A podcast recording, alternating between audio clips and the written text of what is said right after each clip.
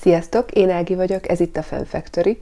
A mai videóban gyors tippeket szedtem össze, hogy hogyan lehet felkészülni a munkába való visszatérésre a gyerekekkel otthon töltött évek után. Come and fly away with me. Come and fly away with me. Az első, hogy lehetőség szerint legyen egy folyamatos kapcsolat a munkáltatóddal, már amennyiben alkalmazott voltál, és ugyanoda szeretnél visszatérni. Érdemes folyamatosan azért nagyjából képben lenni a benti információkkal, akár az plegyka szintű dolgokkal, és természetesen, hogyha a szakmádban vannak nagyobb változások, akkor azzal is. A munkáltatóddal olyan értelemben is érdemes aktív kapcsolatban lenni, hogy időben meg tudjátok beszélni, hogy pontosan mikor fogsz visszatérni. Neki is jobb, hogyha őszinte vagy, és jó előre tud tervezni, akár azzal, hogy még sokára jössz vissza, akár azzal, hogy most már lassan szeretnél. Tehát mindenképp érdemes ezt jó előre tisztázni, és nem az utolsó pillanatra hagyni. Már csak azért is nagyon fontos ezt előre tisztázni, mert hogyha még nem óvodáskorú a legkisebb gyermeked, akkor valahogy gondoskodnod kell az ő felügyeletéről. Nekünk ez a bölcsi volt, bölcsibe beíratni egy gyereket, az nem feltétlenül annyira könnyű és magától értetődő, legalábbis itt Budapesten nem. Tehát arra is kell időt szánni, hogy körbenéz, eleve, hogyha van választási lehetőség, akkor mit szeretnél választani, milyen lehetőségek vannak ott, mikor lehet kezdeni. Évközben nem biztos, hogy lehet kezdeni, lehet, hogy csak szeptemberben lehet kezdeni, lehet, hogy korlátos a férőhelyek száma, az is felmerülhet, hogy nincsen állami bölcsöde, és mondjuk akkor ki kell számolni, hogy megéri egy magánbölcsi, ott érdemes olyan szempontokat is figyelembe venni, hogy amennyiben van rá lehetőséget, például ha részmunkaidőben mész vissza, akkor esetleg azt összesűríteni, és akkor azt mondani, hogy egy héten három napot dolgozol, és akkor csak három nap magánbölcsit kell fizetni, az még mindig jobb, mint egy ö, teljes állás, mert hát azért lássuk be, hogy egy magánbölcsi kb. a te fizetésedet el tudja vinni, és akkor már nem is érdemes visszamenned. De hogyha ovis korú a gyermeked, akkor is azt előre ugye meg kell tervezni, hogy mikor fog kezdeni, és ami nagyon fontos, hogy a beszoktatásra időt kell hagyni. A bölcsi ovi kezdést, illetve a te munkakezdésedet érdemes úgy tervezni időben egymáshoz képest, hogy jó sok idő legyen a beszoktatásra. Ennek több oka van. Az egyik, hogy legalábbis itt mi felénk azért a két hét standarden a beszoktatás időszak mondjuk a bölcsödébe, és oviba is minimum egy hét, hogyha előtte nem járt közösségbe, akkor ott is két hetet számolnak rá. Ebben az időszakban nem nagyon lesz szabad idő, tehát hogy a, a legelején konkrétan ott vagy vele, ráadásul nagyon fáradt lesz az első pár napban, ezért amikor hazaviszed, akkor extrém módon nyűgös lesz, meg extrém módon tapadni fog rád.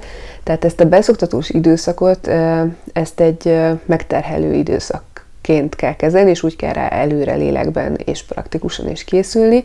Tehát nem azt mondom, hogy összedől a világ, hogyha utána azonnal el kell kezdened dolgozni, de hogyha van rá lehetőséged, akkor szervezd úgy az életeteket, hogy beszoktatásra számolják két hetet, és még utána maradjon némi időd, hogy te magad is fel tudj készülni a, az előtted álló kihívásokra. Nem is beszélve arról, hogy amikor bekerül közösségbe a kisgyermek, akkor nagyon sokszor lesz beteg, és vannak olyan szerencsétlen helyzetek, mikor már a beszoktatás ideje alatt elkap valamit a gyermek, ekkor ugye eleve otthon marad mondjuk egy hétre betegszabadságon, és utána előről kell kezdeni a beszoktatást. Tehát akkor az egész elhúzódott akár egy hónapra, másfélre is. Volt ilyen példa a mi bölcsinkben. Én úgy terveztem, hogy lesz három hét, amikor már teljesen bölcsödébe, óvodába járnak, de nekem még nem kell elkezdenem dolgozni, és meg is terveztem, hogy mit csinálok ebben a három hétben. Ebből a háromból amúgy csak másfél lett végül, mert nem, nem tudtunk akkor kezdeni a bölcsibe, amikor én szerettem volna. Tehát ezért is érdemes úgy tervezni, hogy legyen benne ilyen puffer. Nem ebben a három hétben, hanem már jóval hamarabb elkezdtem tudatosan készülni a ruhatáramra. Azzal szembesültem, hogy a régi ruháim, amikben régen dolgoztam, azok egyrészt nem jók már rám, több szempontból sem. Egyrészt vastagodtam, nem is feltétlenül úgy mindenhova, hanem egy picit átalakult a testem, ami akkor csinos volt, az most nem csinos. Kicsit azért divatja múlt is, bár nem ez volt az első szempont, de egyébként a szempont volt, hogy azokat már azért elég régóta hordtam, és nem feltétlenül éreztem motiválva magam, hogy majd ezekbe folytassam, meg hát még egyszer mondom, hogy nem is voltak méretben sem annyira jók rám. Ráadásul átgondoltam azt, hogy, hogy majd most milyen lesz a napirend, és akkor azt, hogy lehet praktikusan a öltözködéssel megoldani. És erről írtam is a blogomon, ezt majd beteszem az infoboxba, nézzétek meg. Tehát, hogy tudatosan állítottam össze magamnak hosszú utána járás után egy ruhatárat, először papíron, és utána ezt a listát szereztem be, egyrészt személyesen is ebben a másfél hétben, amikor volt rá időm, másrészt pedig online vásárlással is, és így létrehoztam egy olyan dolgozós ruhatárat, amit nagyon jól lehet variálni minden darabot mindennel, tehát nem olyan sok darabból áll, ellenben nagyon sok szettet ki lehet belőle hozni. Ráadásul még az is szempont volt, hogy könnyen át lehessen alakítani gyerekezős ruhává. Öltözködési tippekről, kifejezetten ilyen anya-munka tippekről és stílus tanácsadóval fogunk majd forgatni egy videót, ezt már nagyon várom. Egyelőre még nincs meg, de majd figyeljétek a csatornát. Amit majdnem kifelejtettem, pedig nagyon fontos, hogy még mielőtt a ruhatáramat beszereztem volna, részt vettem egy szín és stílus tanácsadáson, ami nekem nagyon hasznos volt. Megtudtam, hogy milyen szabásvonalak állnak nekem jól, de ami még ennél fontosabb, megtudtam, hogy milyen színek állnak nekem jól, és ezt maximálisan ennek megfelelően állítottam össze az új ruhatáramat, és azóta nagyon boldog vagyok vele, úgyhogy bár elsőre borsosnak tűnt az ára, de én azt gondolom, hogy az én esetemben biztos, hogy megérte. Ehhez a nagy átruházkodáshoz kapcsolódott egy könyörtelen gardrób ürítés is, amiről szintén írtam a blogomban. Nagyon tényleg kegyetlen módon végignéztem az összes ruhadarabomat, ami megvolt, és ami nem volt jó méretben, fazonban, színben, minőségben már mondjuk, mert már úgy elhasználódott, azokat könyörtelenül kiszelektáltam.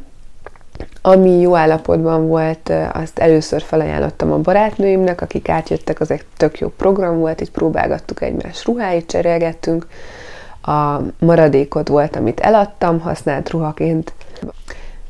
Volt, amit jótékony célra, ilyen ruhagyűjtő konténerbe raktam, és ami a legrosszabb állapotban volt, ez pedig a kuka mellé, és az is onnan gyorsan eltűnt, tehát kidobni semmit nem dobtam, és azt remélem, hogy mindegyik régi ruhadarabom a megfelelő helyen még tovább tud hasznosulni. És akkor utána ez a hát gyakorlatilag 25%-ra csökkentett szekrényemet töltöttem fel az új szerzeményekkel. Itt is kiemelném, hogy nagyon jó cuccokat lehet venni használtan, akár Facebook csoportokban is, kifejezetten ilyen különleges darabokat viszonylag olcsón, és a, a turkáló, a minőségi turkáló is egyébként most nagyon nagy divat, úgyhogy ne vesd el ezeket a lehetőségeket sem, hogy főleg, hogyha egyszerre sok ruhát szeretnél venni, az nyilván drága is.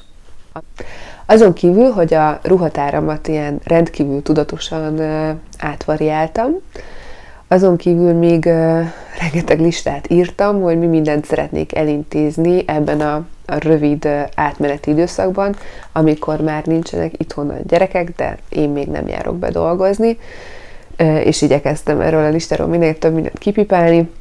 Ide írtam mindenféle elintézni valót, hivatali dolgot, banki ügyet, nagy takarítást, picike felújításokat, javítgatásokat a lakásban, ilyen tartós fogyasztási cikkek bevásárlását, ilyesmi. Illetve még egy olyan kellemes pont is volt a listámon, hogy végig látogattam, vagy találkoztam egy-egy kávéra, vagy ebédre a barátaimmal, mert sejtettem, és jól sejtettem előre, hogy utána nagyon sokáig nem lesz erre lehetőségem. Illetve hát, hogy közeledett az a nap, hogy elkezdtem valójában dolgozni, akkor már nagyon alaposan megterveztem az új rutint is, mert számomra ez volt az egyik legijesztőbb, hogy hogy hogy lesz ez a jövőben, hogy hogyan fogjuk túlélni a reggeleket, hogy hogy lesz energiám velük a munka után még foglalkozni. És azt gondoltam, és mivel én ilyen típus vagyok, ez, ez be is jött, hogy nekem az fog segíteni, ha ezt alaposan megtervezem előre. Egy külön videót készítek nektek a régi és az új rutinról, azaz a gyerekkel otthon töltött napjaim rutinjáról, és arról a rutinról, ami akkor következett be, amikor visszamentem dolgozni, még a Covid időszak előtt, azóta persze újra és újra felborul ez a rutin, de hát ha ez hasznos lesz nektek. Összességében egy év távlatából lassan el tudom nektek mondani azt, hogy nekem olyan szerencsés helyzetem van, hogy 6 órás munkaidőbe tudtam visszamenni, és még így is komoly szervezést igényel, és komoly egyensúlyozást, az, hogy minden meglegyen megnyugtató módon, és mindenkivel tudjak eleget foglalkozni. Nem annyira könnyű, és a legeleje az engem amúgy megviselt, mind a beszoktatás, pedig már egyszer túl voltam rajta, mind, mind a munkába állás. Ezekről is írtam egy blogot, hogyha te előtte állsz, akkor szerintem olvasd el, mert lehet, hogy segít felkészülni lelkileg. Szóval, ha mostanában tervezel visszamenni dolgozni, akkor én azt javaslom, hogy alaposan gondold át az előzőeket, és, és nagyon jó munkakezdést kívánok! Köszönöm, hogy végignézted ezt a videót, hogyha tetszett, hasznosnak találtad, kérlek nyomj egy lájkot, iratkozz föl, hogyha szeretnél hasonló tartalmakat, és legyen szép napod. Hello!